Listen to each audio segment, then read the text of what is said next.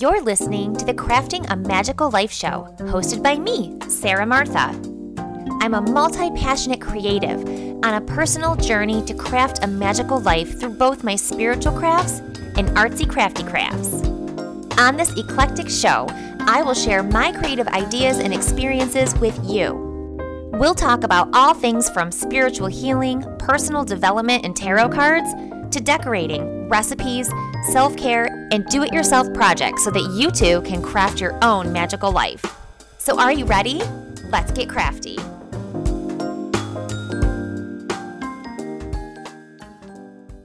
Hello, my lovelies. How are you? I'm good, really enjoying the changes happening in nature around me, especially those gorgeous, warm, and sunny days that we've been having lately. They're not really typical to this time of year, but I'll take them. I've been enjoying some time relaxing after work, sitting with a glass of wine in my sunny garden or on the porch.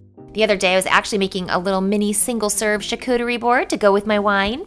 I don't know about you, but I love a cheese board or charcuterie board because not only are they effing delish, it takes me back to the time about 20 years ago when I lived in Italy and my housemates and I would hit up a local market a couple times a week and have a charcuterie board for like a cheap and easy dinner. Unfortunately, now, you know, fast forward and a diagnosis of both lupus and SIBO, dairy is completely out of the question for me. Giving up cheese was actually the hardest part of that, but I'm no quitter. So I started trying and testing different ideas for plant based cheeses, and I am very happy to report that I now have some damn solid plant based cheese making skills. In fact, I'm excited to tell you that I'm working on creating a guide that will help others master the art of dairy free cheese making as well. But since that won't actually be ready for a few more months, I want to give you a little sneak peek and something that you can use today.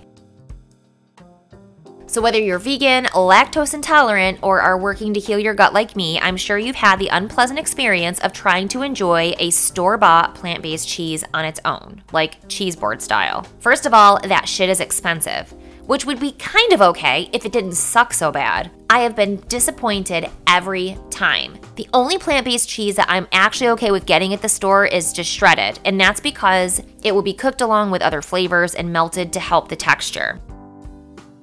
So, friends, the expensive, shitty plant based cheese conundrum ends for you right here today. I'm gonna share a recipe that took me several months to craft and tweak to perfection because us dairy free people, we deserve a snacking cheese too, damn it.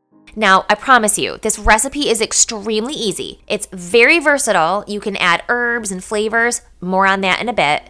It's sliceable, it's shreddable, and it's a lot cheaper than pre made store bought. It's been tested by literally the pickiest eaters in the world, aka my family, and the verdict is it's a win. Now, I'm gonna walk you through everything right here in this episode, but remember, the recipe is available on our blog, so you don't have to write it down right now. You can also access a step by step tutorial on our TikTok, Instagram Reels, and YouTube Shorts. All the links are in the show notes.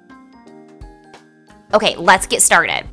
So, what you need is one 13 ounce can of full fat coconut milk, a half a cup of hot water, 3 tablespoons of nutritional yeast flakes, 1 tablespoon of white miso, 2 tablespoons of agar agar powder, which I just order mine straight from Amazon, but you can also get in health food stores as well. You will need 1 half of a fresh lemon, 3 quarters teaspoon of sea salt, and a quarter teaspoon of granulated garlic or garlic powder.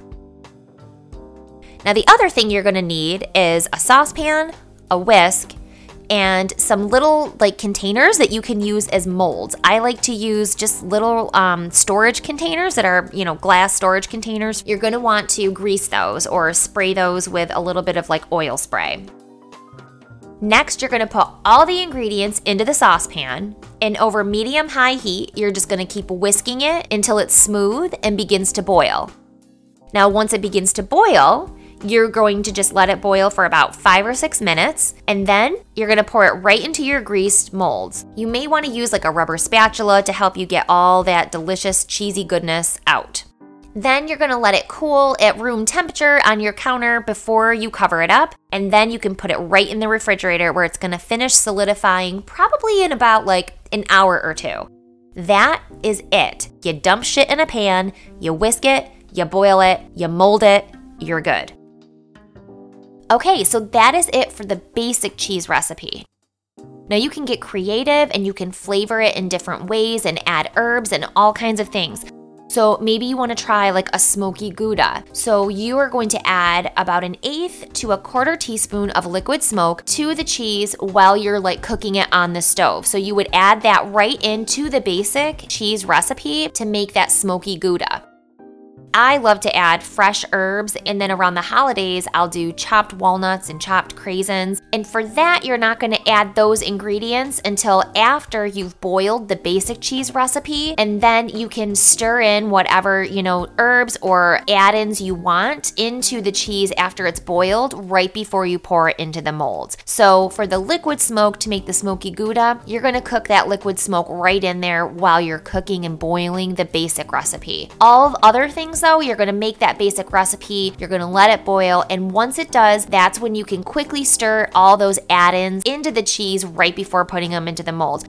just make sure you have all of your add ins prepped and ready to go ahead of time because once the cheese starts to cool, it really does begin to set relatively quickly. Easy peasy.